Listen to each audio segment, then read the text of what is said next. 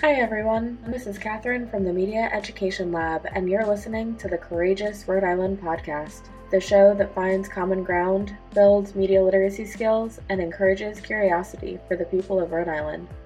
In this episode, our host Renee Hobbs talks to Michael Jagoda, who serves as URI's Director of Public Safety as well as Chief of Police. He also served as commander of the Connecticut State Police at the time of the Sandy Hook shooting in 2012.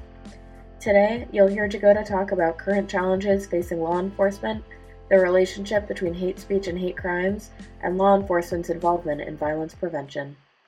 Hey, I'm Renee Hobbs, and welcome to the Courageous RI podcast. Uh, today, I am here with Michael Jagoda.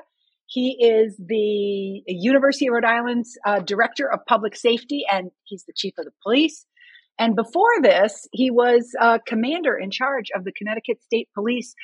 And um, during the mass shootings, uh, Sandy Hook Elementary School that we all remember back in 2012. Uh, and he was awarded a meritorious commendation from the Sandy Hook Elementary School for the, the, the work he did in that horrific uh, massacre.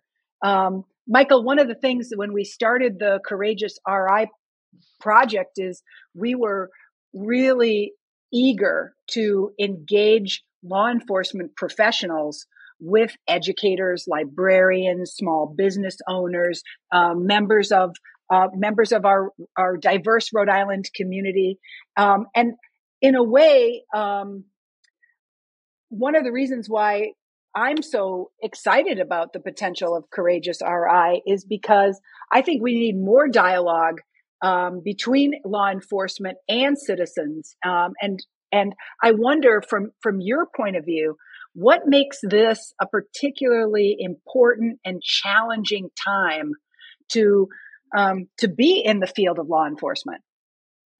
Well, Renee, I want to thank you for giving me this opportunity to speak with you today. You know, and I want to congratulate you and, and Pam, you know, on the on the grant that you received for this.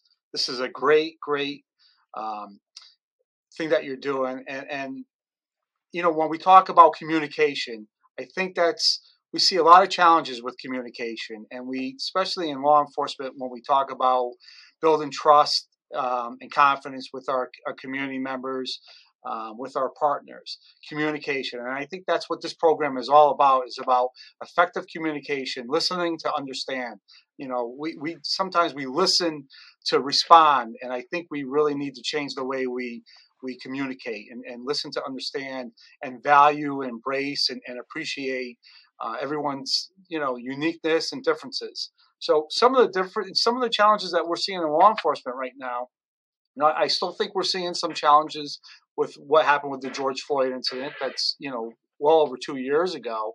Um, building those trust and confidence, especially with our our underrepresented multi-language uh, community uh, members. Um, that's one of the big things that we're working on in terms of community policing.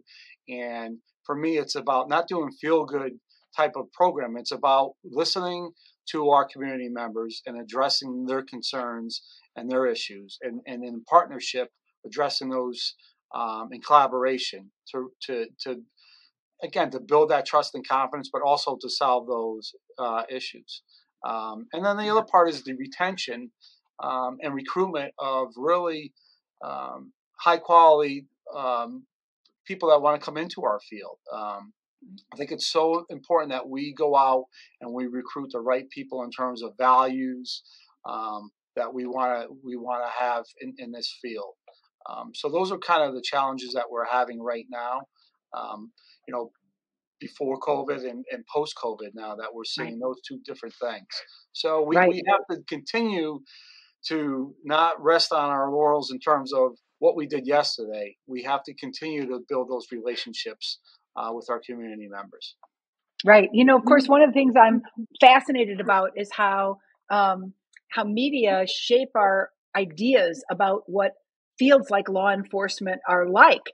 And I've been fascinated at how s- since George Floyd, there's been a very clear effort to make the law enforcement stories uh, we see on TV um, kind of be more realistic, be more complex, be more humane. Uh, I'm watching a show. I don't know if you're watching this, but I really do love it. I'm plugging it for our listeners because it's just it's such a good.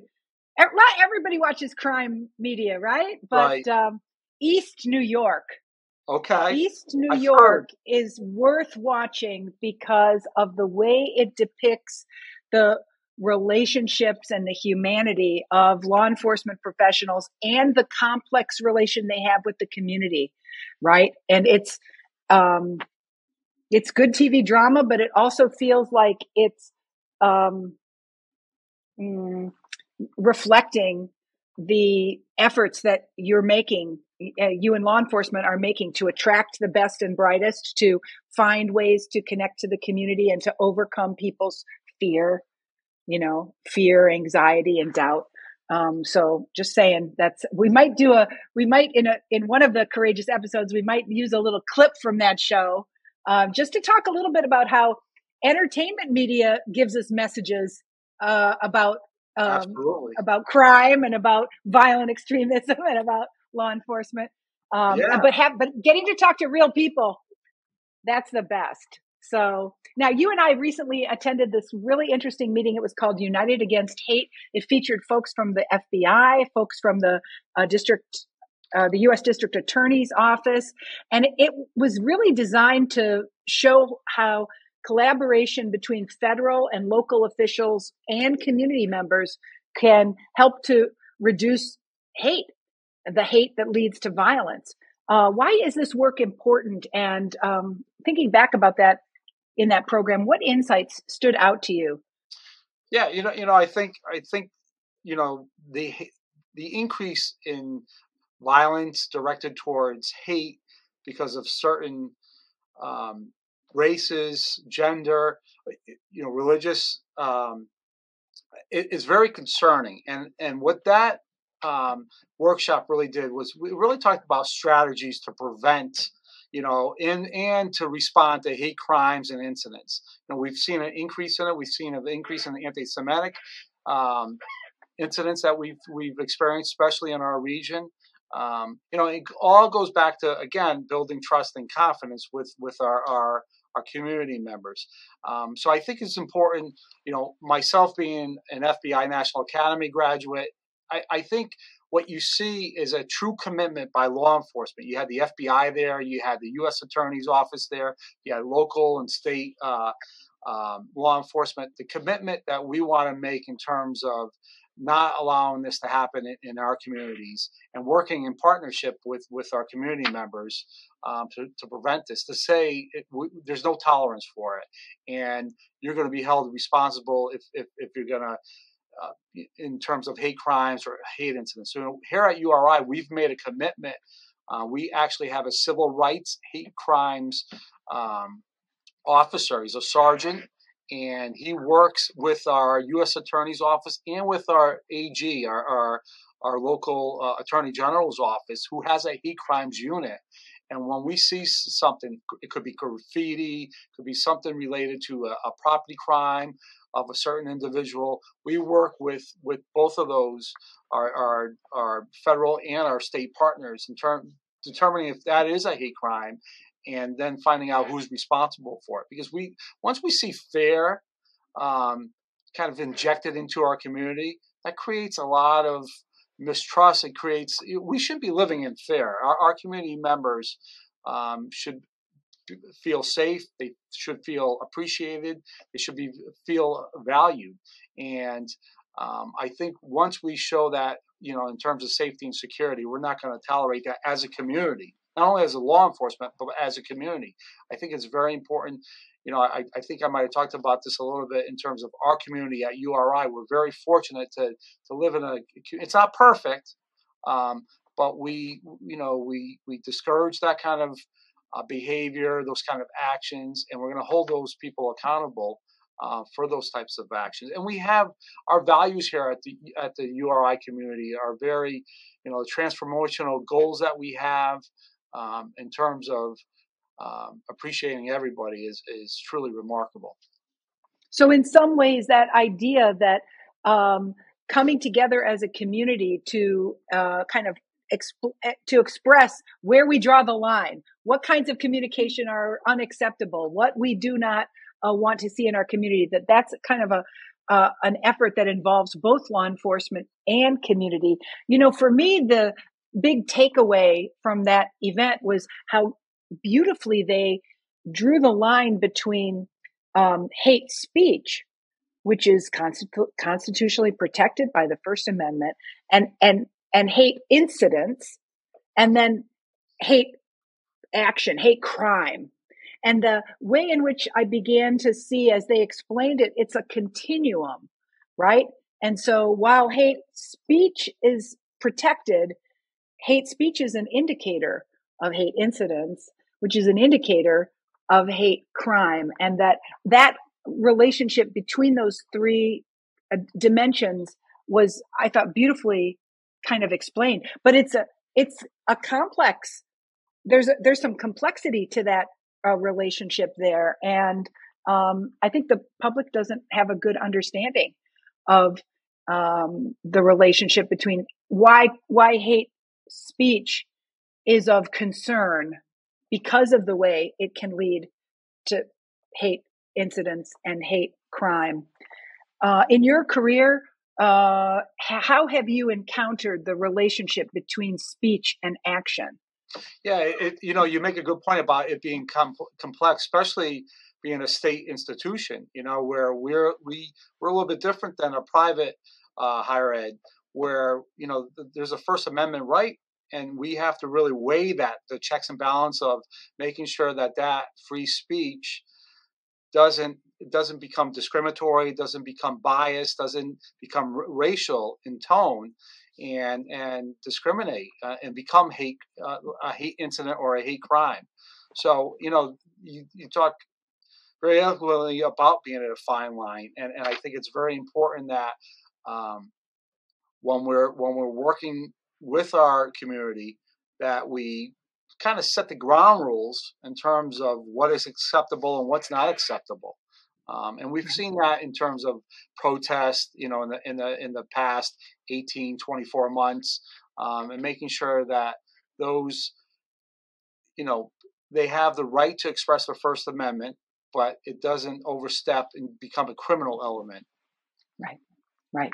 One of the things that the uh, FBI said was that they encouraged people to uh, report hate incidences. Uh, and how does that work on URI's campus? Like, how do how do you how do you find out about uh, these incidences? What's the process that occurs usually? Yeah, you know, I'm, I'm kind of you know punching here at a theme in terms of again building trust and confidence. So, you know, we, of course we have reporting mechanisms in terms of, you know, confidentiality and, and a tips hotline um, and, and different things like that. But I, I think what our community members feel comfortable that we're going to take those seriously. We're going to um, that that's important to us. That there's not going to be retribution or retaliation. Um, so building those those community policing outreach programs are so important that's where we we we meet each other and we feel comfortable and it's not the first time you know when we're reporting a crime or incident that's not the first time we're coming into interaction with each other. You know we break down those barriers and we we trust each other and that we're going to do the right thing. So i think it really starts again with community outreach community policing reaching out to different groups not only you know, in terms of HRL, uh, uh, housing and residential life, but really our student groups. Um. Going to student senate, going to faculty senate, meeting with them, and and you know, talking through some of maybe some of those barriers or, or challenges that we have. Um, I think that's a start. Of course, we have other mechanisms where you can report in terms of calling 911, calling our administrative number. We have a tips line that's anonymous. Um, and, and like the U.S. Attorney mentioned in the FBI, we'll we'll investigate those, even though if you don't want to make a formal complaint, we'll we'll investigate those. Um, you know, you said something that so you're reminding me of something you said in the meeting that I thought was super powerful, and you said something like, "It's the community relationships over time that builds the trust, so people feel comfortable they're reporting something about their grandson or their brother-in-law or somebody in the neighborhood, uh, they they feel you know concerned. They they're concerned enough to report, but they're also concerned for the person, the human being that they're that they're uh, that they're worried about, that they're afraid might uh, uh, uh engage in violence. Um, and you said something really I thought very powerful. And you said something like on a university campus, uh, you have a turnover of the whole population right, basically right. every four years or every six years. And I thought, oh, that makes the communication job like much harder or maybe much more continual. Uh, how do the how did the how does your force how do they how do they um, uh, find ways to uh, connect? What are some of the most successful uh, sort of student outreach uh, programs that have or approaches that are that are that you that you've had success with? Right. So I, I think it's actually energizing for us as police officers, as public safety, because we we you know sometimes you get stale and you you kind of rest you know, I've made these relationships, we've done these programs. Why do we have to do them again? But now we're dealing with a new community every four years, or really every year, and it really energizes our off our officers. And we we talk about being part of a, you know, as as faculty, um, you know, you talk about what you want from your students in terms of innovation and creativity, and that's what I ask my officers to be more creative, be more innovative. And so we got a lot of feedback from them in terms of community outreaching programs and different things that they that work. And they they have students, they have children that are are here at the university or other universities, and they understand um, what our students are looking for. Um, we've made a commitment at this uh, university in terms of a full time community police officer, Paul Harahan, who really um, has a great rapport with with you know our faculty, our staff, and our students, and listens to their concerns and engages them on a daily basis and, and really gets positive feedback. Um, so it, it, you know it can be something simple as dealing with food insecurities. You know, people wouldn't think that we would have that here on a college campus, but we do. We have a lot of food insecurities, and maybe you know having a participating in raising money for our food pantry or having food out on the quad. And then we break down those barriers with those conversations just to get to know each other. Mm. Um, so beautiful. Different, different, events like that. Um, mm-hmm. You know, we, we do a lot of events with our, our, our student uh, organizations, with our Greeks. Um, so we have a great, we, we, we have a, a, a CREST program where we do active shooter with our faculty and our, and our staff. So I think it's very important in terms of um, the holistic part of, of, of that. So again, the the officers are really um, they're energized by by this community, by this the energy that's here. Um, so wow. I think that's important. And for me as a leader, you know, the George Floyd incident and COVID, I, I don't see those as. Uh, I, I think it's an opportunity to reimagine policing you know, look at instead of the guardian mindset, uh, the warrior mindset, we look at the guardian mindset in terms of how can we do better? How can we uh, look at those incidents and learn from those incidents and make our profession better and and and and you know more collaboration with our community members. Mm, so beautiful. You know, that's the protect and serve ethos that uh, we really uh, is essential for uh, societies to flourish, right? And that that, that protect and serve together uh, is a, is a makes a huge contribution, especially I think uh, in in your work in dealing with um, mass shootings and the campus shootings we've been encountering recently. Most recently, just the the Michigan State event and the I think the public might not fully appreciate how much behind the scenes training and preparation you do like as prevention. Can you talk a little bit about how do law enforcement professionals think about prevention? Because we think you you deal with violence, but we don't always think about law enforcement being involved in violence prevention. Can you say more about that?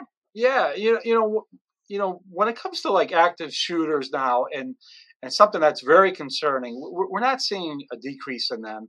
You know, it's alarming. The FBI doesn't have all the statistics out yet for 2022 yet, but we we saw about a 52% increase in in mass shootings, and the FBI really defines that as a incident, you know, single incident where three or more people are killed because of a firearm. Um, this year already, I think we're well over 75 mass shootings for, and we're we're not even, you know, first three months of the year. So um, it's something that's, you know, you mentioned my background in terms of Sandy Hook, the role I played there. You know, we also in my short career with the Connecticut State Police in, in 1998, you know, we had the uh, lottery shooting in Newington where four people were killed, and then in 2010 we had the uh, Manchester distributors and up the Hartford distributors shooting up in Manchester where eight people were killed. So when I hear people say it can't happen here, and, and then of course Sandy Hook, where I you know took an active role and, and I was the incident commander command post there. Um, we we had 26 people killed there, and we're we're seeing more and more mass shootings uh, happen daily. So it's very concerning. So in, in terms of prevention, um, you know, I, I think we owe it to our community members to help train them. We've made a commitment to train our officers. Um, we have a couple of uh, officers who are instructors uh, that went through the FBI training, um, and they are active shooter instructors. And we train regularly as a police department. We've trained other police departments. We've given them their equipment to make sure they can properly respond and we we we have a, a, a training program called CREST. It's a civilian response to an active shooter event, and um, we train our students, our faculty, and, and our our staff how to respond. You know, if it doesn't happen here on campus, we're seeing about twenty percent. 20 uh, about 24% of all active shooters happen on in an educational uh, setting k through 12 and higher ed um, so but we want to give you the practical skills to really to respond uh, properly to help you and your family members get out of an active shooter event. Um, so we, we, we put on a program. It's about an hour and a half, and we've also incorporated the Stop the Bleed program. It's a national campaign that came out of the Las Vegas shooting, where a lot of uh, a lot of, of those bystanders were injured. Um, and they some of them didn't survive their their uh, wounds because of going in shock and bleeding to death. So the Stop the Bleed program is a tourniquet uh, where you can, you know, citizens now can help uh, apply a tourniquet in terms of getting us getting you to a trauma level uh, care, getting you to a hospital, and and people are surviving those injuries now uh, because of that. Because so when the public has knowledge, a little bit of knowledge can go a long way at a moment of crisis. Oh, wow. Yeah, You're making you know, me very inspired to try that. The other part of the prevention is really we've changed the way we, you know, and I won't go into all the details, but the way we patrol our campus in terms of we have sectors now and we have officers assigned to certain sectors and they get to know the people in those sectors. They get to deal with our community members to deal with and address quality of life issues. And the omnipresence alone creates, you know, um, it, it's preventable. It, it, you know, when somebody wants to think about doing something and they see that presence, the visibility of, of our officers out there, um, and we we've taken our officers out of the cruisers and we put them on foot beats and we put them on uh, our electric bicycles. We have four electric bicycles that do about 25 30 miles an hour and the officers love those and, and they get out and again it's it's our community members feel like they can approach the officers uh, mm-hmm. better in terms of they're more approachable from a being on foot and in a bicycle than than in a cruiser. Wow, isn't that interesting? So all of those strategies to increase trust are are the result of you recognizing that you are part of the community. Your your officers are part of the community, and kind of the opportunities for person to person engagement can really make a difference. And I feel like learning about the active shooter drill uh, opportunities to learn makes me think um, I'd rather know. I wish I knew how to put on a tourniquet, and why don't I know? And that's right. like not that hard to learn. And so I feel like learning about small things that I can do as a citizen to be more prepared. Um, I feel like the the culture of kind of people feeling like helpless and hopeless and there's nothing we can do. This is something courageous RI participants come together in our dialogues every two weeks to try to to solve because if you feel helpless and hopeless you're gonna you may be more likely to be a victim of crime right yeah no if what, you feel what, empowered what you do matters what you do matters so and we really empower you in those trainings in terms of giving you different options um, giving you the, the practical skill set giving you different plans of action um, to really help you. You know, sometimes when we have an incident like that, the stress of that incident will take take your muscle memory, take your fine motor skills over, and this really gives you that, you know, that clear thinking. Love that. Love that. I feel like um, I might put that on my 2023 uh, learning plan, right? Because I like I to keep that. learning, and I think, and I think this is a small form of learning that I could do that would help me better understand um, police officers. Uh, do you know, Chief Jagoda that last year was the first year I ever rode in a police car uh, as a ride along out in Austin, Texas, where we were doing some work with the Austin uh, police, helping them use video more effectively for learning. And I learned so much from the ride along, and my appreciation for police skyrocketed. And I thought, boy, they need to have incredible communication skills to deal with all these people in distress. yeah, no, I, I, think I think that's a, a, number one skill set. You know, we I we talked about. It. I went to a uh, active shooter conference yesterday, and and we got to talk to a lot of SROs. You know, mostly K through 12 mm-hmm. and the mm-hmm. most important skill that we talked about was the communication skills. Really talking to the students and the and the and the faculty and staff. Really having those those really effective communications in terms of listening um, and and hearing, you know, dealing with you know some of our students that have fear and have you know different things that are going on in their life and really listening and, and trying to address it. I think we need to do a session and Courageous RI just with the school resource officers and better understand the skills they have and the skills they bring into those communication relationships with uh, children and young people. What a good idea. I'm going to put that on my agenda too.